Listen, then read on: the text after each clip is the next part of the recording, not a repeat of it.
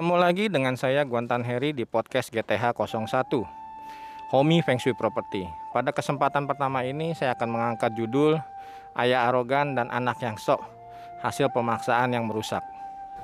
Yang melatari pengangkatan judul kali ini adalah Hasil dari obrolan kami berdua Antara saya dan teman saya yang akan saya ceritakan ke depan Semoga kiranya dengan penjabaran kisah dia akan bisa kita ambil hikmat dari cerita yang akan saya kejelaskan berikut ini. Ceritanya bermulai pada saat teman saya ini datang ke daerah Mangga 2 untuk mampir ke tempat usaha saya. Di mana pada waktu itu dia sedang jalan-jalan kebetulan dengan temannya lagi untuk mencari hiburan pada saat bertemu, dia menyempatkan untuk berbicara kepada saya di tempat saya. Percakapan kali itu kita mulai dengan basa-basi karena sudah terus terang sudah lama saya tidak berjumpa juga dengan dia. Dia adalah salah satu teman saya di kampus tempat saya dulu uh, mengambil studi saya tentang manajemen pemasaran. Percakapan pun kami mulai. bro, enak ya bro lu udah usaha sendiri tempat sendiri. Kayak gua sih susah bro. Terus saya tanya ke dia kok kenapa susah? Sedangkan semua orang seneng hidup kayak lu. Kenapa? Karena kan gua tahu lu mewarisi bisnis usaha temurun turun temurun dari keluarga lu yang nanti bakal jatuhnya ke tangan lu. Bener sih bro. Tapi lu kan nggak tahu bagaimana terkekangnya gua karena yang semua orang lihat ke gue itu ah enak. Dia sih tinggal nerusin warisan keluarganya. Udah pasti hidup mapan. Tapi di balik itu semua gue terus terang merasa nggak nyaman nggak enak gitu loh. Kayak orang kepaksa dan kayak bukan gue banget lah. Dia bicara begitu. Terus saya tanya lagi kenapa sih yang bikin lu nggak nyaman dan gak enak? Ya gimana ya bro? Kayaknya gue tuh kalau selama masih tinggal di rumah. Nyokap bokap kayaknya terkekang lah kayak kurang bisa berkembang. Makanya gue sekarang lagi cari-cari tempat nih. Mau buat buka usaha joinan sama temen gue ya kecil-kecilan sih awalnya cuman siapa tahu namanya usaha siapa tahu bisa besar ya. Nah, terus apa yang lu pusingin, Bro? Lu kan tinggal minta ke nyokap bokap, terutama bokap lu untuk cari tempat usaha baru. Yang bisa lu langsung tempati dan buka usaha bareng temen lu. Nggak bisa gitu bro. Soalnya bukan kenapa-kenapa. Bokap gua nggak ngizinin gua usaha selain bisnis keluarga. Karena dia bilang usaha yang pasti lu jalanin tuh pasti bakal morat marit. Kalau bisnis keluarga udah jelas udah ketahuan hasilnya. Bisa menghidupi bisa nabung bisa foya-foya bisa enak. Pokoknya serba wah lah. Ya bener dong kata bokap lu Kan lu kan udah tinggal ngenerusin doang usaha warisan. Tinggal enak, semua sistem udah berjalan, semua source udah ada, tinggal ngejalanin doang. Apa yang bikin lu pusing sih, Bro? Emang bener, Bro. Kalau yang kita lihat begitu dan lo orang juga lihat ke gua gitu. Tapi gua juga bukannya nggak pernah nyoba, Bro. Gua udah pernah pegang satu divisi yang usaha turunan keluarga gua itu. Gue pegang divisi kecil dulu lah, Bro gue pengen buktiin bener nggak gue memang cocok dan pas untuk berada di situ? Ternyata udah gue cobain tuh selama kurang lebih lah adalah tiga bulan. Ternyata divisi yang gue pegang hasil selalu defisit. Padahal kita udah bikin tim yang solid. Kita udah bikin sistem yang bagus untuk mendobrak penjualan ataupun memperbesar keuntungan atau margin perusahaan yang kita dapatkan. Tapi nyatanya enggak bro malah tambah tiap bulan malah tambah defisit tiap bulan tambah defisit. Bahkan suntikan dana pun dari bokap terus-terusan su gue terima. Tapi ya namanya orang berusaha mana enak sih bro. Terus-terusan kita terima suntikan dana begitu dari orang tua yang hasilnya toh tidak menghasilkan selalu defisit. Itu yang bikin gue akhirnya memutuskan kayaknya tempat gue bukan di sini gue harus keluar dari zona zaman gue gue harus mulai suatu usaha baru mumpung masih muda itu yang gue terapin sekarang Nah, terus dari pihak keluarga lu gimana, Bro? Terutama bokap. Ya itu, Bro. Dia malah nggak ngedukung. Kata dia, "Coba aja dulu. Pegang divisi yang lebih besar. Kita suntikin dana lebih besar lagi biar lu biar bisa lebih maju lagi." Tapi gue terus terang gue bilang sama bokap, gue nggak mau, bukannya kenapa-kenapa. Nanti malah menjerumuskan. Lu pernah denger dong bro, satu istilah orang Tionghoa zaman dulu. Generasi pertama memecahkan jalan, menemukan jalan. Generasi kedua menikmati. Generasi ketiga ngancurin. Pernah kan lu denger cerita itu ataupun pernah kan lu dengar pepatah itu? Nah, gua nggak mau pepatah itu sampai pas di tempat gua nih di posisi gua sekarang sebagai generasi ketiga yang menghancurkan bisnis keluarga itu. Gua nggak mau. Makanya gua dengan yakin gua harus mulai usaha baru. Terus bokap lo gimana responnya bro? Ya itu dia tetap nggak mau gua keluar dari bisnis keluarga. Dia pengen tetap gua mengikuti jejak karirnya. Dan memang gua dipersiapkan katanya untuk melanjutkan bisnis keluarga ini. Maka itu kebetulan nih gue kan kemarin ada sempat lihat juga sosial media lu. Lu ada ngerti juga kan dikit mengenai masalah Pak Ce. Ataupun cocok-cocokan itu tuh cocok logi lah kalau orang bilang. Ya bukannya mahir sih bro. Gue juga belajar otodidak. Untuk sebagai landasan gue di mana gue juga kan sekarang agent properti. Jadi bisa bantu orang yang mau mencari rumah sesuai dengan pakceknya dia. Ya kalau lu nggak keberatan bolehlah gua kalkulasin buat lu. Tapi jangan anggap ini sebagai analisis profesional lu juga mesti cari. Dari second opinion lagi orang yang lebih ngerti. Gua kasih hitungan kasar kita rembukan bareng nanti lu cari second opinion ke orang yang lebih ngerti lagi.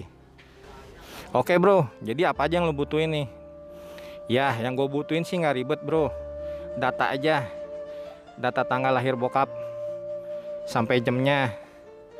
Tanggal lahir nyokap jam tanggal lahir lu jamnya. Terus gue juga mau tahu posisi rumah lu nih blueprintnya. Itu ngadepnya ke mana kalau bisa blueprintnya. Dan juga tempat usaha lu yang baru nanti nih. Nah, blueprintnya gimana? Gue sih butuhnya itu aja kalau lu misalkan memang percaya gua pinjam gua analisis. Tapi nanti kita mesti cari lagi second opinion orang yang benar-benar ngerti untuk membuktikan bahwa benar atau enggak yang gua omongin. Gimana bro? Oke bro. Kalau gitu nanti kapan gue main lagi ke sini gue bawain deh bro. Thank you ya bro. Sengangannya gue udah lega lah sedikit menceritakan ke lu nih jadi senggangannya gue sekarang udah nggak terlalu banyak beban juga sih di kepala. Oke bro, sampai nanti kita ketemu lagi. Siap bro, gue tunggu pertemuan kita berikutnya. Selang beberapa lama kemudian pertemuan berikutnya juga terjadi. Temen gue ini dia bawa data-data yang tadi diminta. Dan dengan analisis, memang analisis matematik dari Feng Shui saya terapkan.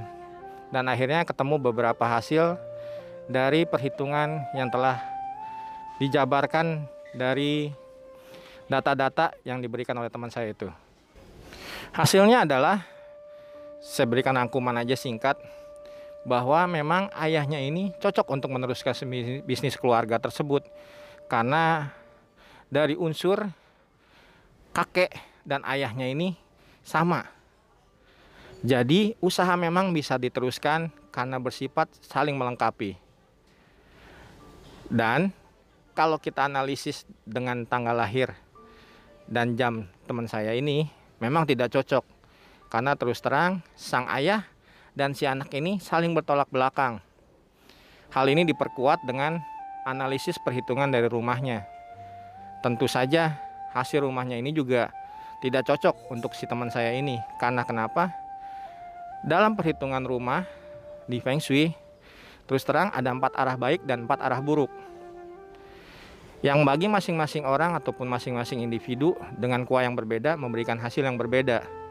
Dan untuk teman saya ini ternyata hasil ataupun empat arah bagus yang cocok untuk orang tuanya terutama ayahnya untuk menghasilkan rezeki bagi dia merupakan angka mati. Itulah yang membuat dia merasa uring-uringan dan merasa tertekan selama tinggal dengan orang tuanya. Karena adanya ketidakcocokan hal tersebut. Tempat usaha dia juga yang merupakan kantor ayahnya setelah dilihat ternyata memang mendukung karir dari orang tuanya ini atau si ayahnya. Sedangkan bagi dia, terutama kantornya waktu dulu dia memegang divisi yang kecil itu, ternyata juga sama. Itu merupakan letak-letaknya bagus bagi orang tua atau sang ayah, tapi tidak bagus bagi si anak. Nah, berikutnya tempat usaha yang akan dia jadikan tempat usaha yang baru ini setelah melalui hasil kalkulasi ternyata mendukung baik dari segi unsur maupun juga dari segi letak. Semua cocok. Pintu masuk cocok. Tempat usaha atau kantornya juga cocok. Hadapnya juga cocok. Jadi makanya mengapa nanti tempat ini akan bisa membawa keberhasilan bagi si teman saya ini. Setelah hasil yang saya bicarakan kepada teman saya ini saya serahkan semua hasilnya kepada dia. Dia mencatat setiap detail yang saya katakan untuk dicari second opinion kepada yang lebih ahli lagi karena terus terang keluarga mereka memiliki satu orang kenalan yang biasanya dimintain pendapat mengenai letak feng shui oleh keluarga ini. Setelah berapa lama tidak bertemu, akhirnya bertemulah lagi kami pada kesempatan lain dan dia mulai bercerita. Halo bro, gimana nih hasil yang kemarin yang sudah lu tanyain second opinionnya? Oh gini bro, jadi gue udah bilang sih ke bokap bahwa kata-kata yang lu kasih tahu itu gue rangkumin juga tuh sama yang biasa cari letak ataupun pakar feng shui yang dipakai keluarga gue dan ternyata apa yang lo omongin itu masuk semua bro dia bilang juga sama. Tapi tetap tuh bokap gue bilang wah nggak bisa. Pokoknya kalau lu nggak mau nerusin usaha orang tua ya udah lu keluar dari rumah. Gitu aja. Nah terus gue sih masih belum ngomong apa-apa. Gue juga waktu itu sih masih jengkel. Jadi gue juga masih nada tinggi masih gue juga masih menggebu-gebu. Tapi akhirnya nyokap yang ngambil inisiatif untuk jadi pihak ketiga. Akhirnya nyokap memfasilitasi sebagai mediator ataupun pihak ketiga antara gua dan bokap dengan cara mengundang orang yang menjadi advisor keluarga kami itu. Kita duduk barengan satu meja. Dan hasil dari orang tersebut dia bilangnya gini. Kok kalau misalkan si Ingko tetap memaksakan usaha keluarga si Ingko ke anak ini terus terang tidak akan maju bisa maju pun mungkin tidak sebagus yang Singko jalanin. Karena kenapa? Tidak sesuai dengan background maupun dengan elemennya. Kedua, anak ini bisa berkembang di tempat yang dia pilih ini. Karena kenapa? Terlepas dari dia tidak mengerti letaknya tersebut, ternyata letaknya ini cocok untuk usaha dia. Dan usaha dia dengan unsurnya dia itu mendukung sekali untuk terjadi kesuksesan. Dan kalau Singko masih bingung siapa yang bakal meneruskan usaha ini, sebenarnya kalau saya lihat anak Singko yang perempuan itu lebih cocok dibandingin kakaknya ini. Jadi dia bisa lebih maju dan bisa mengembangkan usaha warisan keluarga Singko untuk lebih baik dan lebih maju lagi ke depannya itu hasil dari yang saya lihat dan saya kalkulasikan. Semua kita kembalikan lagi kepada Singko karena itu semua keputusan di Singko tapi itu pendapat dari saya. Gitu bro dia bilang. Makanya bokap gue udah mulai-mulai sedikit ya pertama masih keras bro tapi lama-lama ya udah deh coba coba. Lagian juga memang kebetulan adik gue kuliahnya bisnis dan memang dia juga punya passion di usaha bokap gue ini. Jadi dia bilang ayo dah pak biarin deh. Wah aja yang lanjutin bukan kokoh biar lebih maju lagi. Tapi kita tetap kasih bantuan ke kokoh akhirnya jadi sekarang gue sama temen gue usaha beda bro. Dan syukur sih akhirnya gue sekarang sempet juga dikit-dikit pelan-pelan nih. Udah mulai nabung untuk nyicil-nyicil buat beli rumah yang hadapnya cocok buat gue sesuai advice lu. Dan ketegangan juga gue sama bokap udah nggak terlalu seperti dulu sih. Udah lebih mendingan lah bro. Jadi itu aja sih bro laporan gue ke lu nih. Thank you nih by the way. Lu udah kasih info lu udah kasih masukan yang ternyata mampu merubah gue ke arah yang lebih baik lagi. Oke bro. Nah itulah latar belakang mengapa saya angkat judul pada kesempatan kali ini karena pada dasarnya pemaksaan memang bukan merupakan suatu hal yang baik bisa merupakan sebagai ajang untuk menunjukkan ego masing-masing saya tidak menyalahkan sisi orang tua karena dia ingin anaknya juga maju dan bisa meneruskan bisnis keluarga. Namun jika itu membawa hal yang tidak baik ke depannya untuk si anak, mengapa harus dipaksakan? Dan tidak semua kok yang orang tua rasa bagus untuk diri dia bisa diteruskan ke anak. Namun anak juga terus terang tidak bisa langsung menolak mentah-mentah masukan dari orang tua.